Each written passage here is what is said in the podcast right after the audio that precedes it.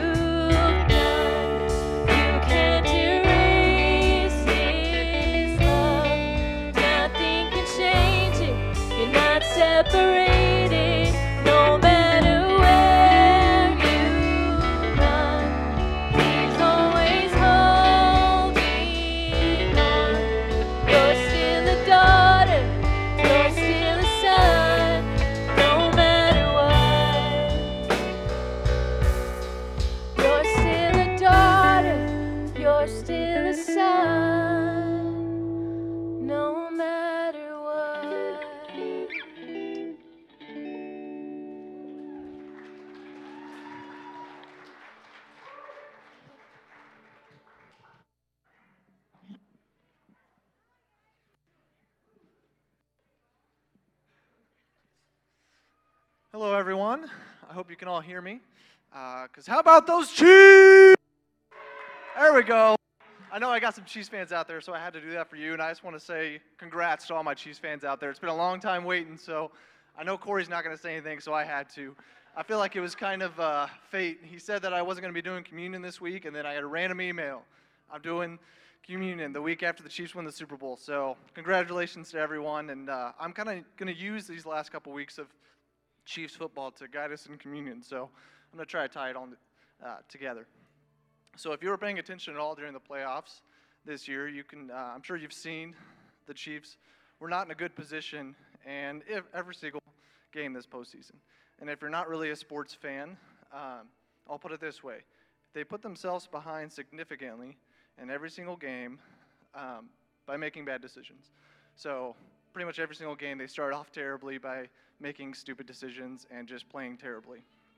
And I think that is a lot of us um, sometimes in life. We feel as though we're ready uh, for the adventures ahead of us. We come out of our parents' houses, or, or maybe we move to a new city and um, get married, and uh, we feel like uh, we can do it, that we're ready, and we're ready for this new uh, walk in life. Um, and then life sometimes smacks us right in the face right off the bat.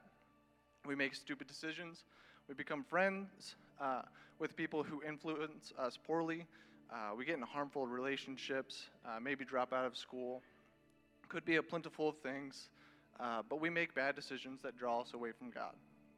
Jesus as uh, just as the Chiefs versus the Texans got punched right in the mouth and went down 24 to 0, and then versus the Titans went 17 to 7, down 17 to 7, and then down 20 to 10 with seven minutes left in the Super Bowl. Uh, they made some boneheaded decisions. And you know what? Then Pat Mahomes happened. He went out and found, uh, fought for us as Chiefs fans so that we could win a Super Bowl. And just as the Chiefs had Patrick Mahomes to take them to the promised land of winning the Super Bowl, we have Jesus to fight and claw for us to take us to the heavenly promised land. No matter the decisions we've made, uh, we've always got Jesus. We've always got Jesus' sacrifice, where in Isaiah it says, He was pierced for our transgressions, crushed for our iniquities, then punished. Uh, the punishment that brought us peace was on Him, and by His wounds we were healed. Uh, so we can uh, run back to the one who saved us from ourselves and our past wrongdoings. A lot of people are calling MV Pat the Savior of KC, but we've got the real Savior who died on a cross so that we um, make, so when we make those boneheaded decisions, uh, we still have the love and acceptance of Jesus. No matter how uh, you started, you've never, you're never out of the fight, race, or game, and you have Jesus on your team in life um, so that we can be with him for eternity. John 6:35 says, "I am the bread of life. Whoever comes to me will go hungry, and whoever believe uh, will never go hungry, and whoever believes in me will never be thirsty." So as we eat this bread and drink the juice, let us remember his sacrifice, and that whatever we've done, we can run back to his uh, embracing arms of grace. So here at Real Life, we practice open communion. Um, and so we invite all of you uh, to take communion. All that we ask is that you are a believer in Christ when you do so. Um, so you can, uh, we're going to start a uh, song here in a second. So as we start that, you can um, go to the uh, either the sides or the back. There's going to be um, some juice and some bread for you to take communion either with yourself or with uh, your family members or friends. So let us pray. Lord, thank you for the Chiefs victory last weekend. But more importantly, thank you for being there for us when we are down. When we've made wrong decisions, turning away from you, you never leave us. And I want to thank you for never ending your pursuit for us. Thank you for your sacrifice. And when we take communion this morning, let us remember that sacrifice. Amen.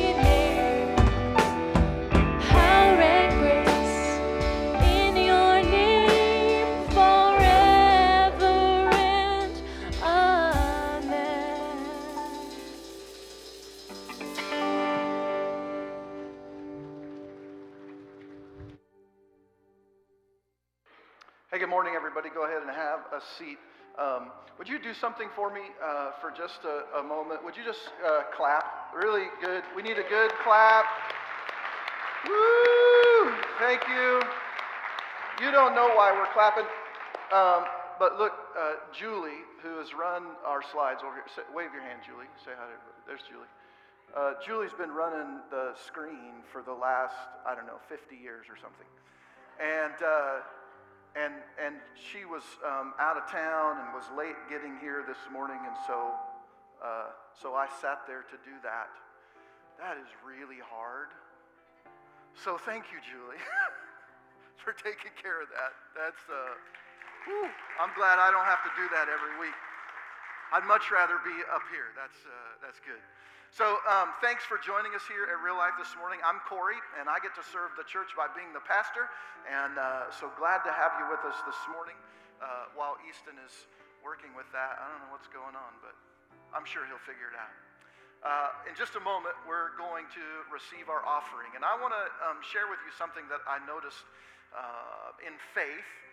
And, and that's this we have kind of a paradox in faith. As Christians, a lot of what we do doesn't make sense when we think about it in terms of the world. Raising our hands during worship, uh, turning the other cheek, giving money to the work of the church.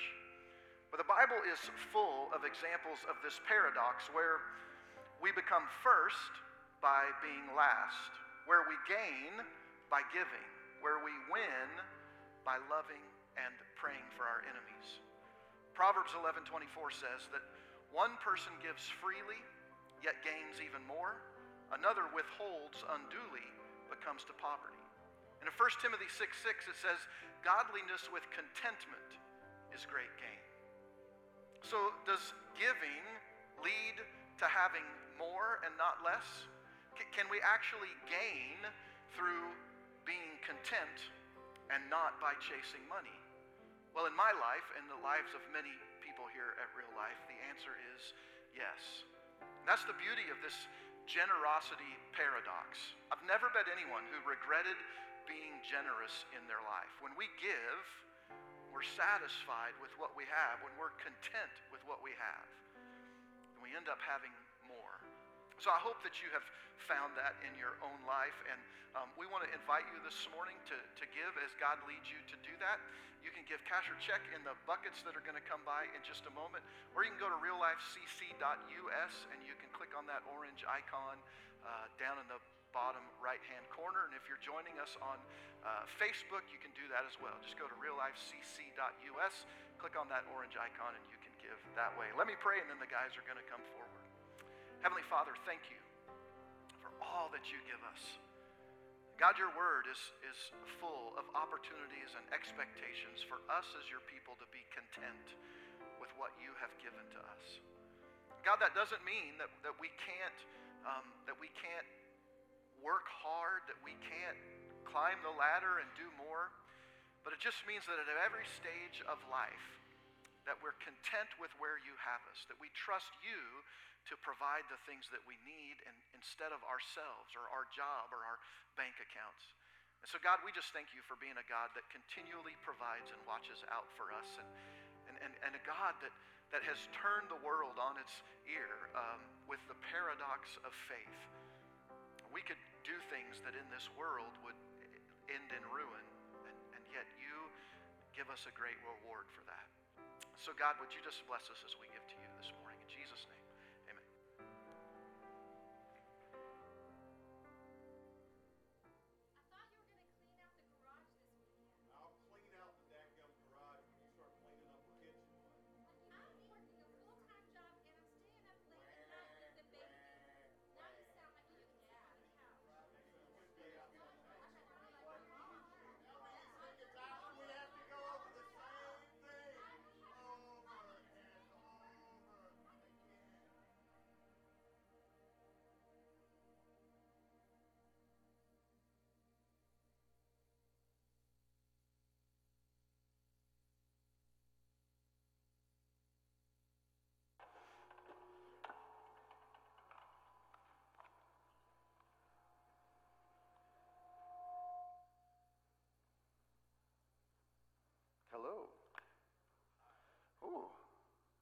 Maybe that's a little better.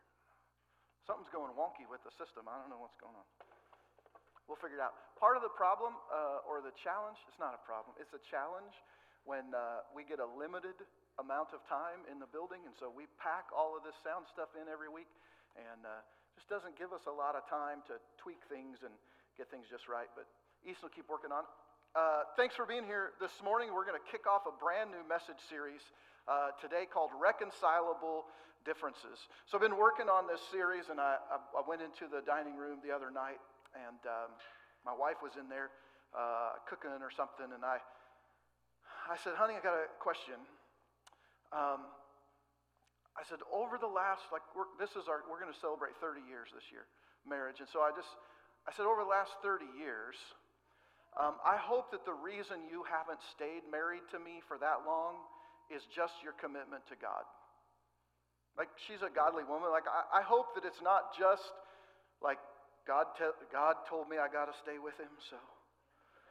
So I hope it's not just your commitment to God that has kept you married to me. And, and she very quickly, like she didn't miss a beat, she just said, Not all the time.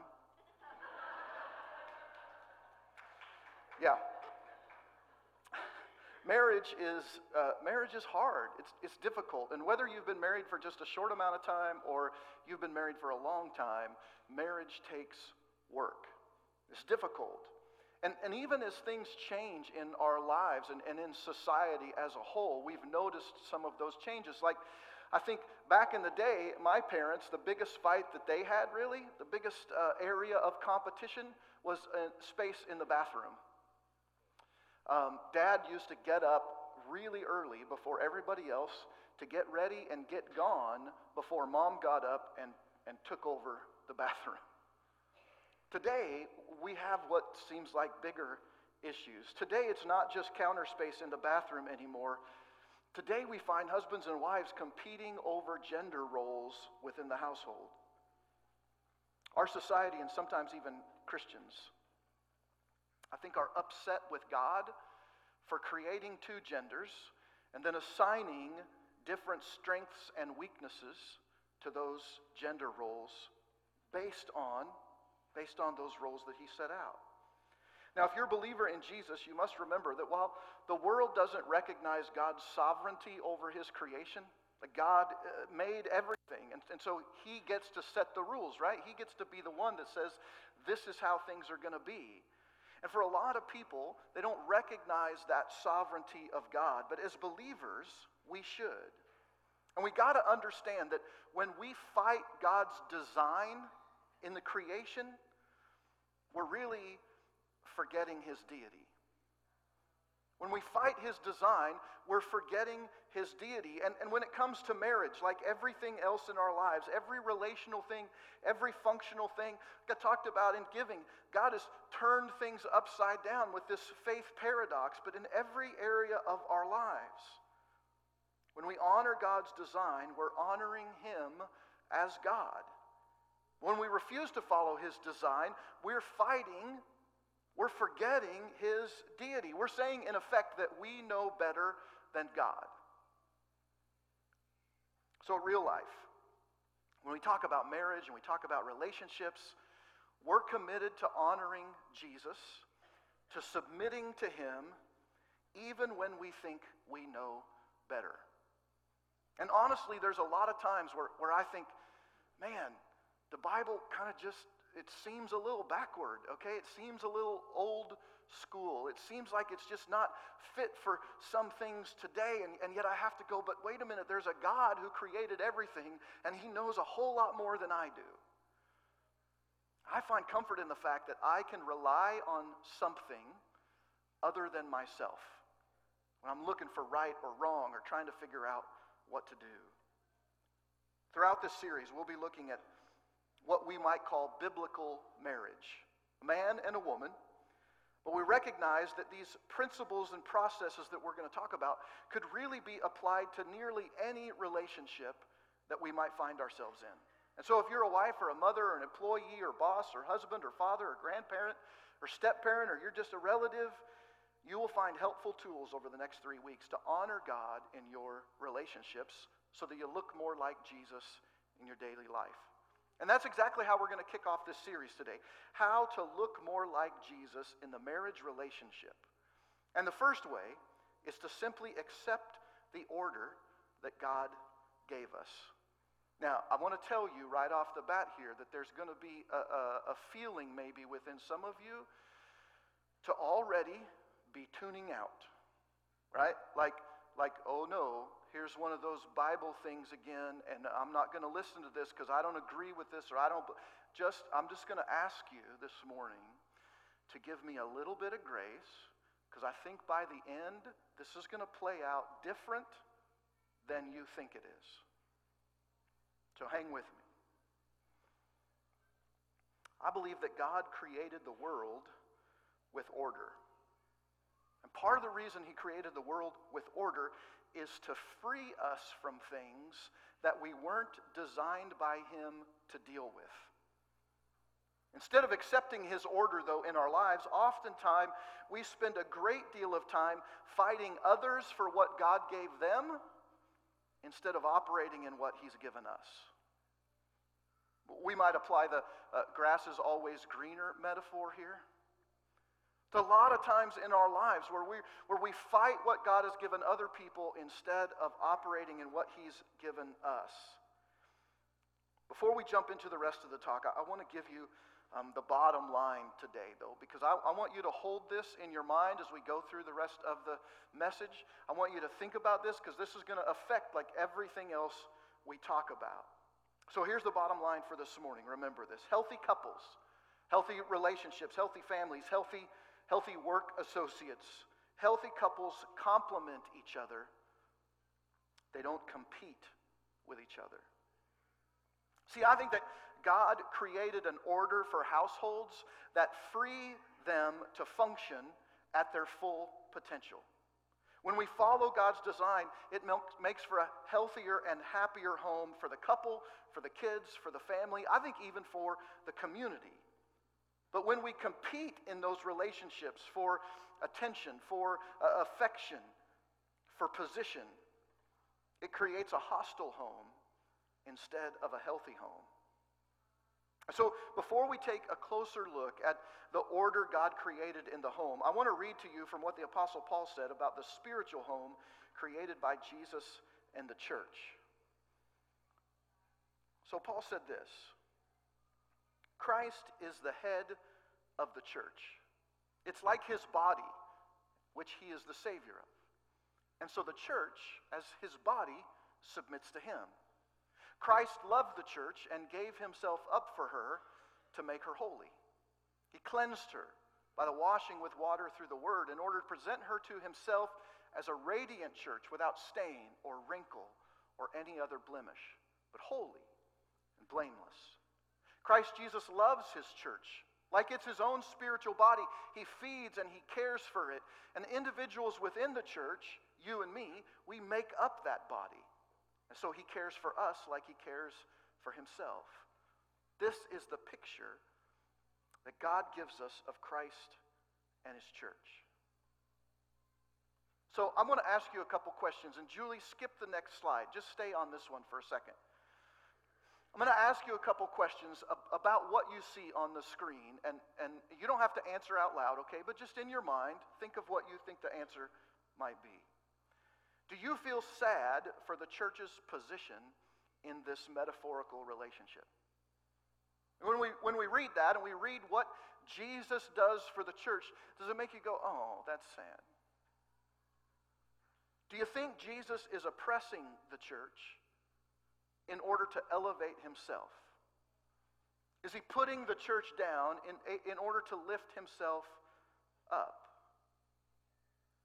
To me, as I read this, I think this is exactly how I would expect Jesus to function with his bride. The Bible calls it the church.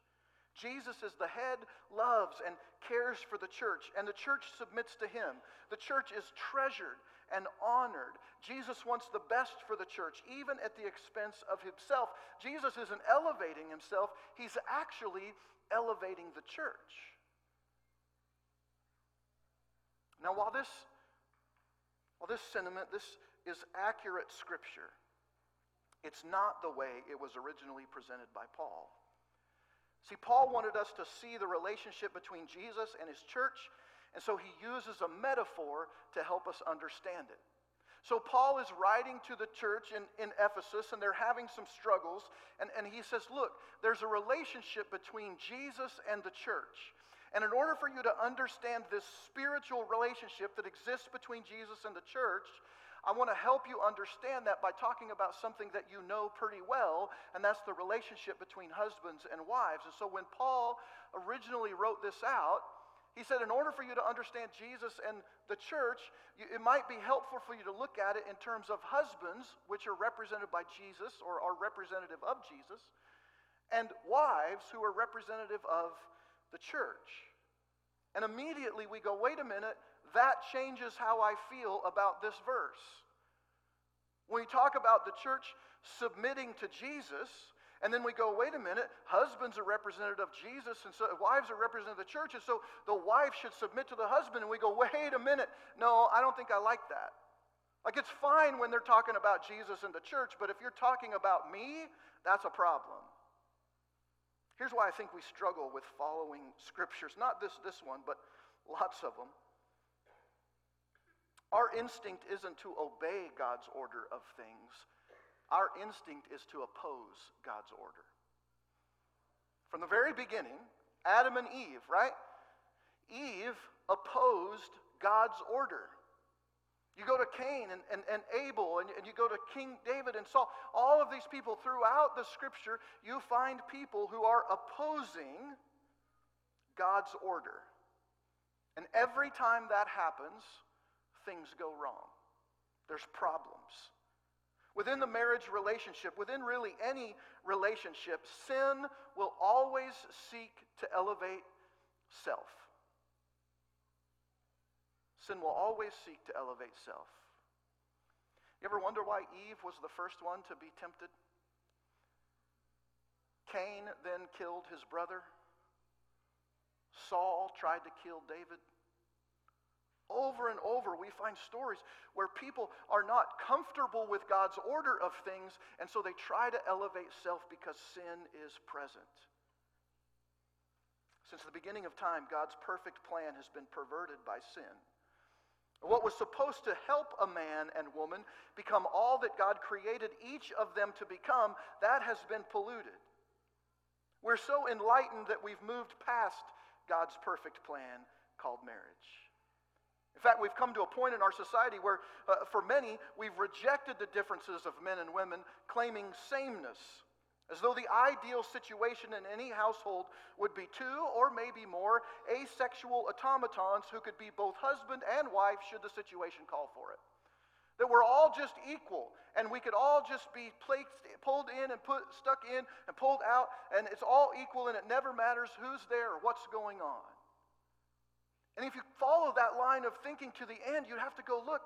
The idea is that we're all the same, that there's no difference between us in any way. And that's just not the case. Satan's plan from the beginning has been to turn everything that God said was good into something bad.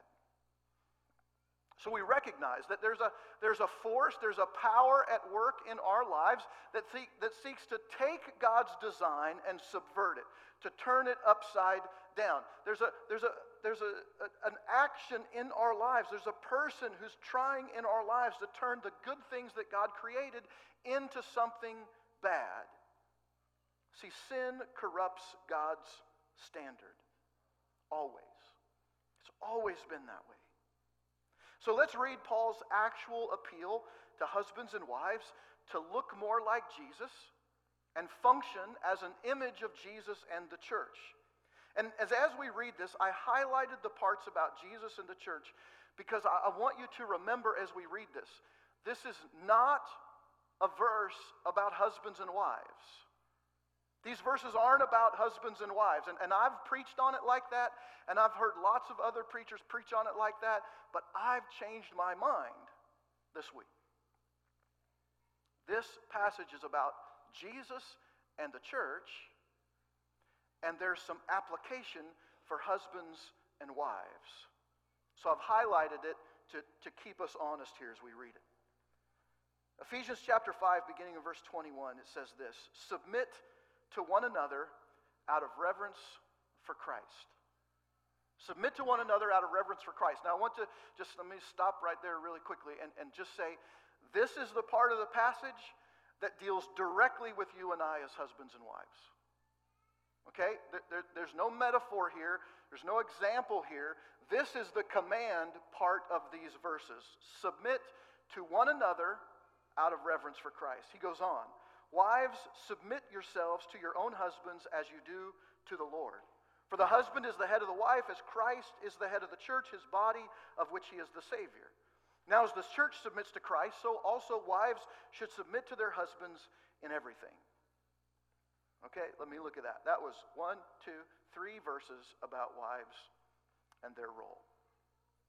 Verse 25 Husbands, love your wives, just as Christ loved the church and gave himself up for her. I'm going to keep track of how many verses there are. That's one to make her holy, cleansing her by washing of the water through the word, and to present her to himself as a radiant church without stain or wrinkle or any other blemish, but holy and blameless.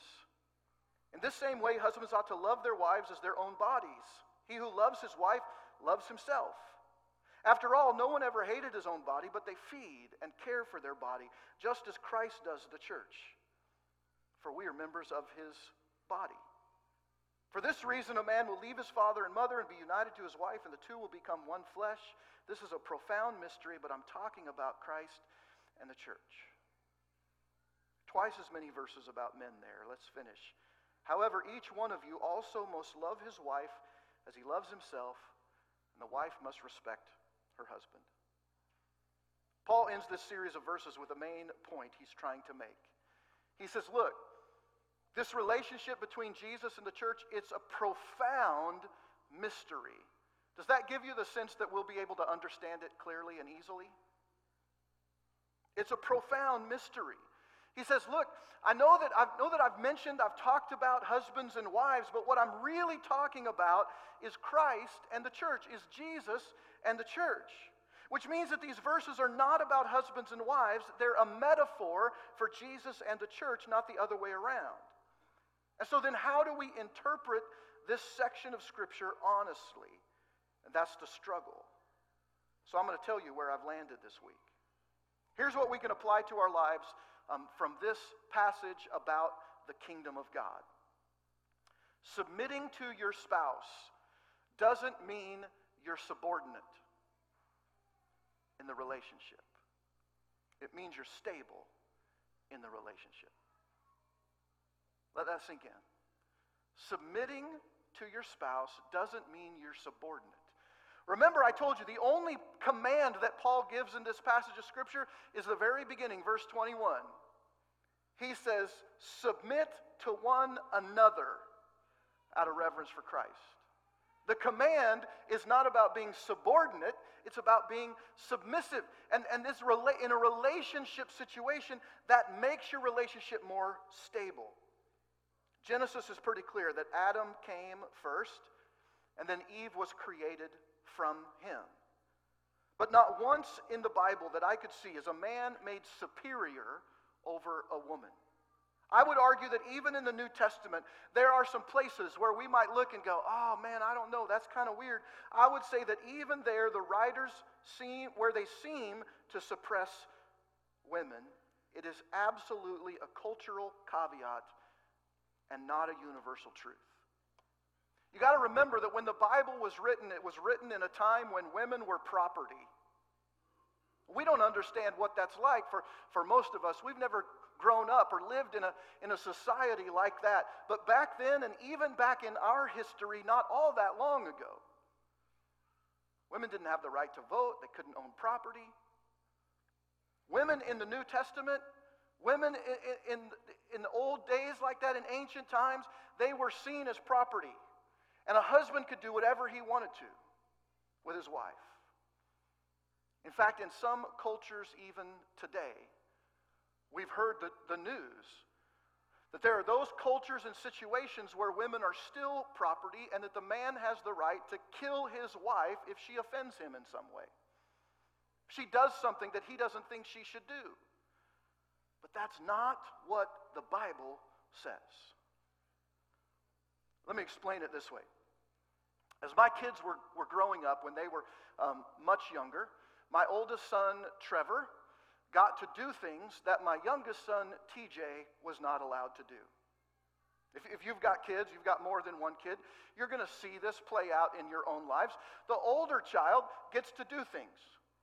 Trevor got to stay up late and watch movies. Sometimes we'd even go to bed and he'd still be up. He got to do things and go out with his friends and whatever, and, and we didn't keep track of him and ask him constantly, Where are you and what are you doing? But we sure did that with TJ. TJ had a bedtime. He had to go to bed early. He had to get up, and, and he'd say, How come Trevor gets to do this or that? There's a really simple reason. He got born first. And it doesn't mean that we loved him more. It doesn't mean that he was better or that we, we thought he was more responsible.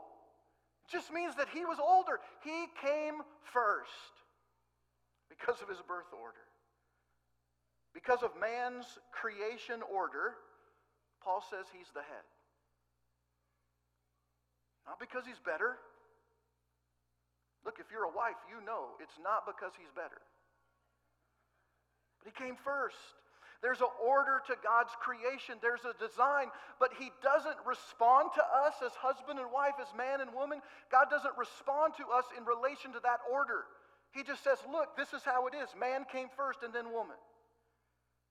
Man is first not because God loves us more, but because we were created first. Man and woman are not subordinate to one another. The Bible gives us a couple reasons that we can know that, and I'm not going to go through them all, but if you want to jump over to reallifecc.us, click on the My Message Notes link, you'll find all of these scriptures listed there. But look, the Bible tells us pretty clearly that we're not subordinate to one another, but that men and women are equal according to God. There's a list of scriptures there, there's lots more. So just a few that I found real quickly.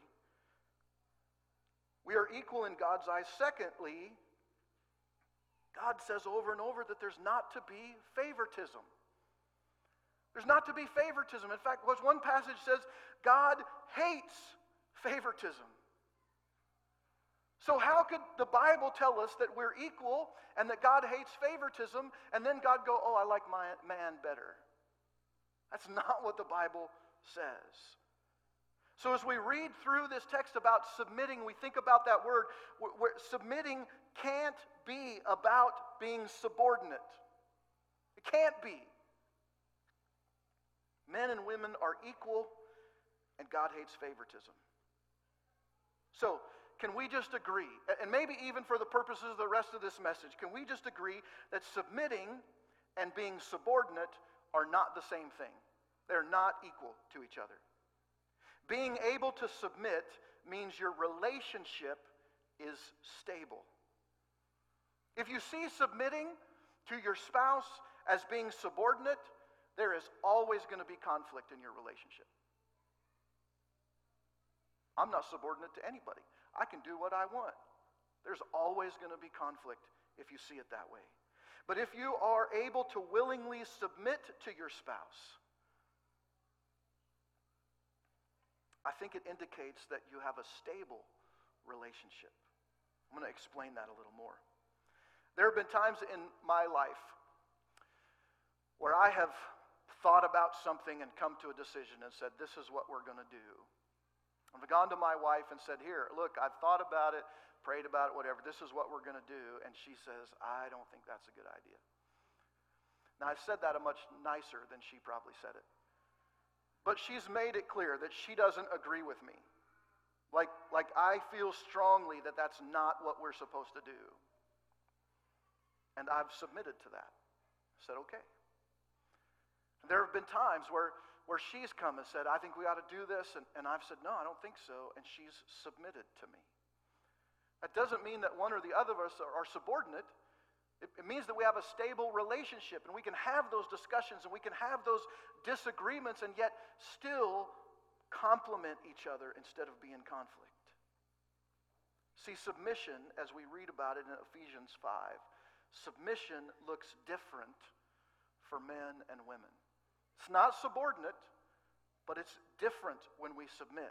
See, Paul starts out by saying that men and women are to submit to one another, but then as he gives an example of that submission, it looks different for each. So let's jump in and look at that.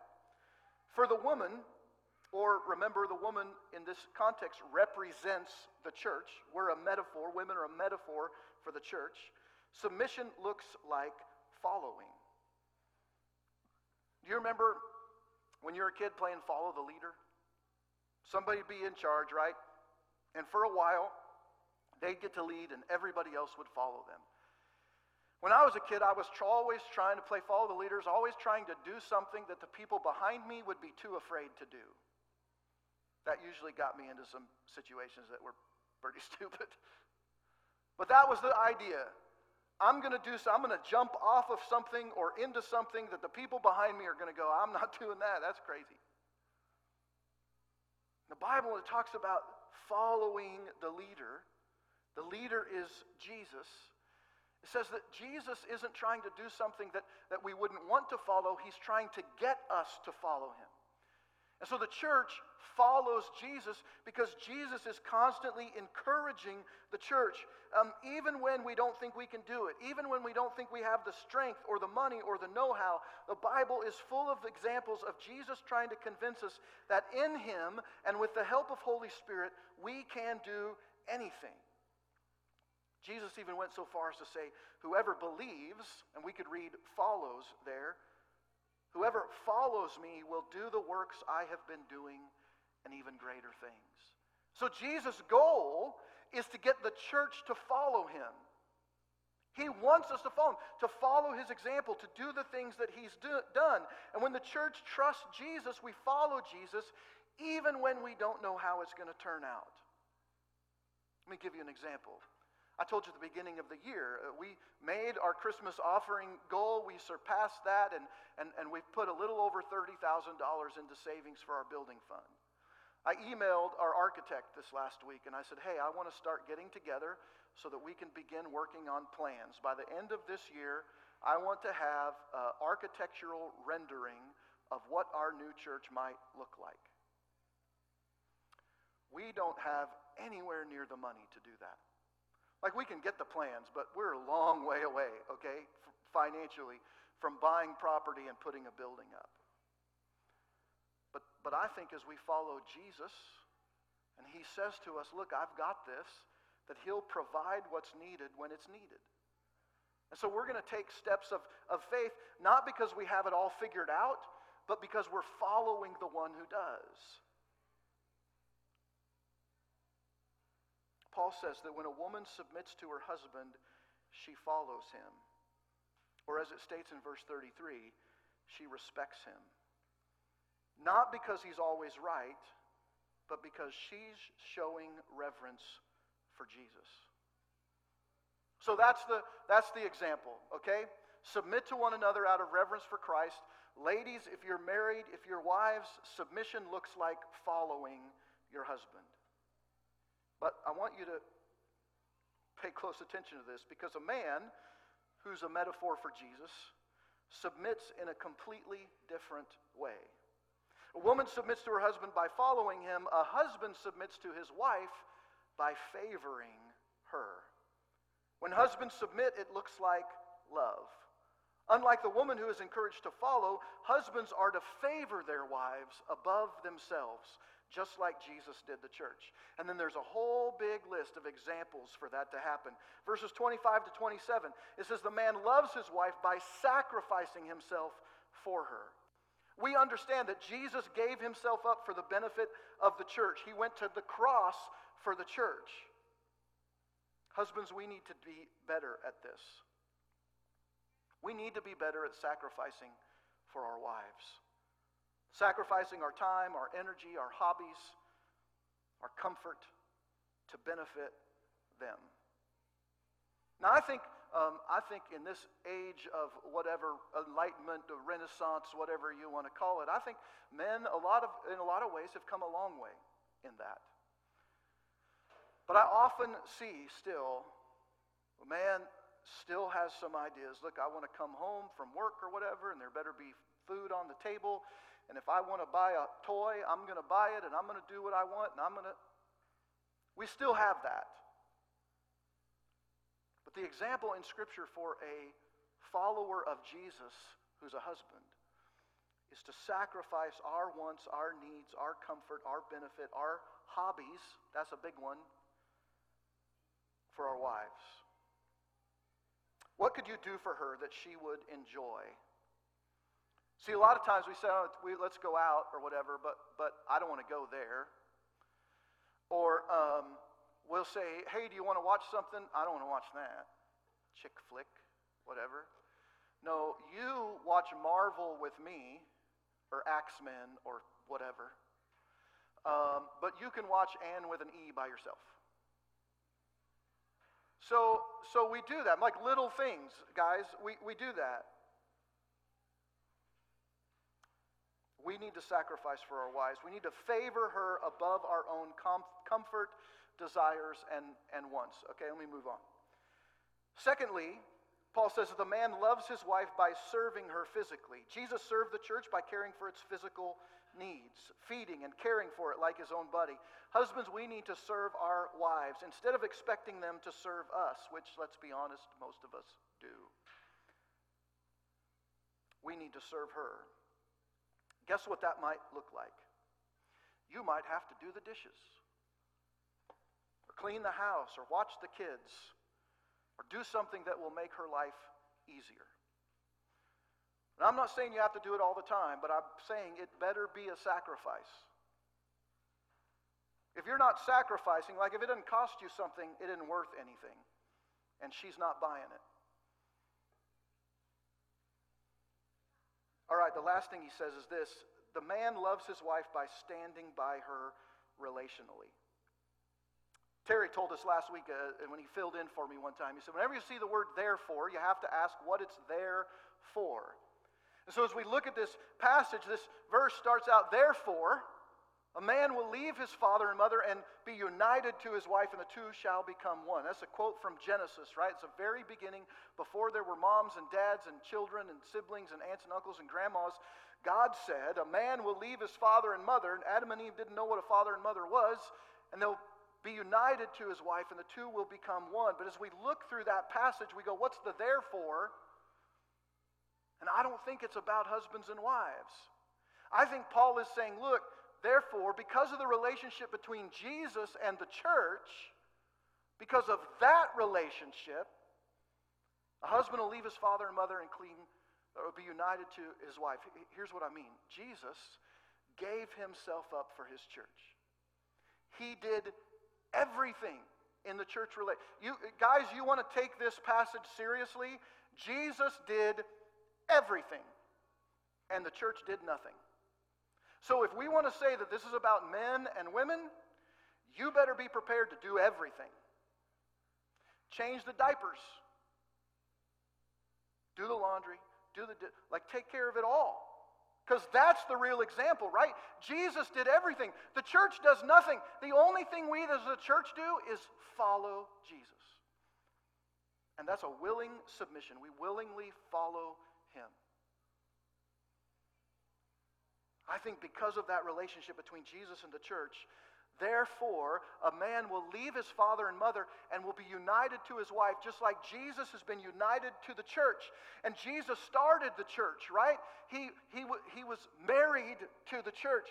The church is called the bride of Christ. This passage says that Jesus did everything. He cleans her, He washes her, He prepared her, He makes her holy, something she couldn't do on her own. He sacrifices for, for her, and we know that in the end, when Jesus comes back, do you know what he's coming back for?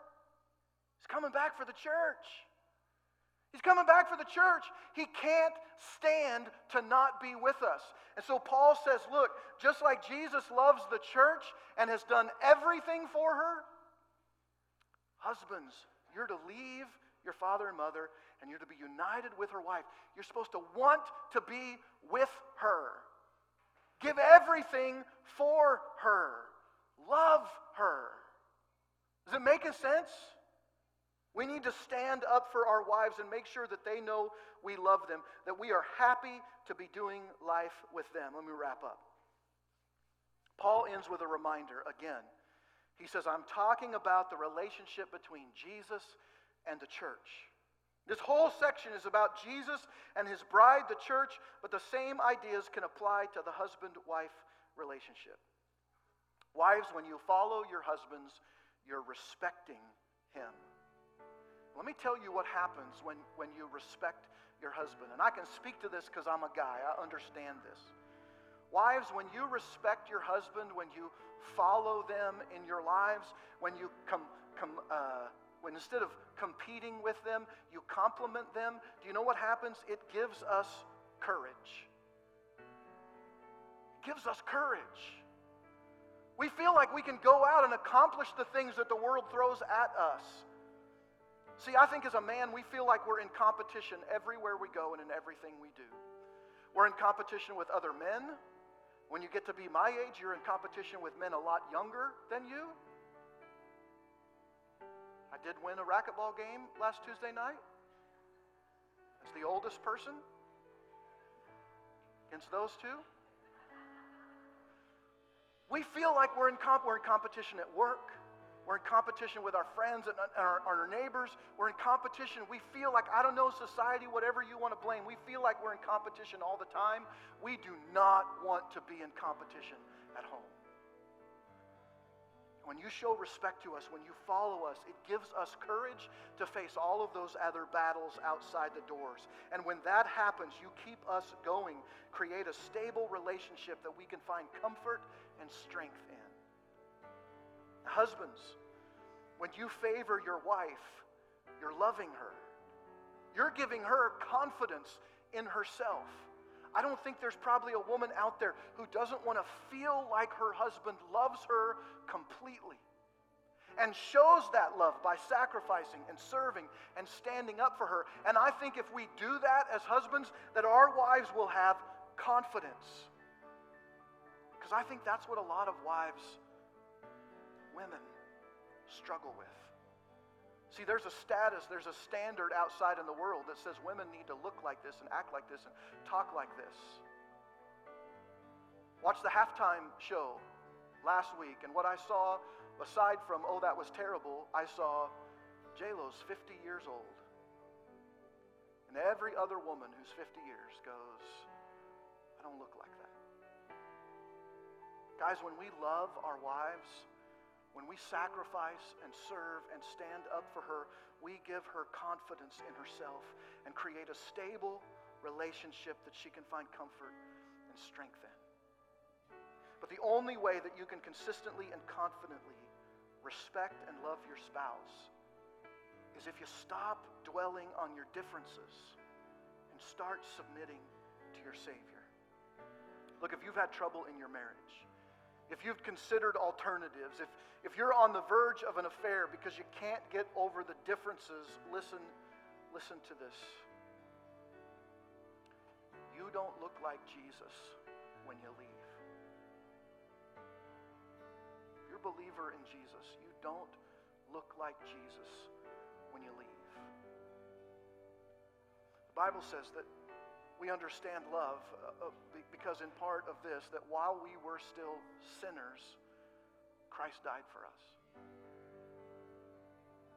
That he committed himself to us. And we just read how he sacrifices and he serves and he, he wants to be with us.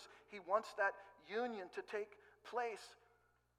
Scripture says, God says, I will never leave you or forsake you. So when we leave in that marriage relationship, we do not look like Jesus. I said a few weeks ago that families weren't for us, they were for others. That the example of our family as, as believers in Jesus, as followers of Jesus, the example of our family should lead other people to Jesus. And the same is true of our relationships here. We don't look like Jesus when we leave. Dads and moms, friends and family, husbands and wives, you don't look like Jesus when you leave. And I'm not saying there aren't biblical reasons to leave, because there absolutely are, and, and I'll be there to fight for you. But leaving has become the lazy way to fix a problem. It doesn't show respect to your husband, it doesn't show love to your wife, and it sure doesn't show reverence for the Savior. So, husbands, love your wives. Wives, respect your husbands. Submit to each other for the sake of Jesus. What would happen if we started voluntarily submitting instead of angrily fighting? What would happen in our relationships if we really came to this point where we understood that we're not in competition, but that we were designed to complement each other? If you're a husband, love your wife and give her confidence in your relationship. If you're a wife, respect your husband and give him courage in your relationship. In every relationship that you have family, friend, coworker, neighbor love like Jesus so you can look like Jesus. Next week, we're going to continue this series in a message called um, How to Have an Affair. And it's kind of like those shows on TV, How to Get Away with Murder. We're going to talk about what happens when you don't plan, you plan to fail. I hope that you'll join me next week, and maybe you'll bring somebody who's struggling in their marriage or with relationship or something going on in their lives. Because look, every irreconcilable difference can be reconciled when we stop focusing on our differences and we start working towards reconciliation. I hope we'll do that. Let's pray. God, I thank you for your word, and I thank you that you give us something in your word that that we can hold on to.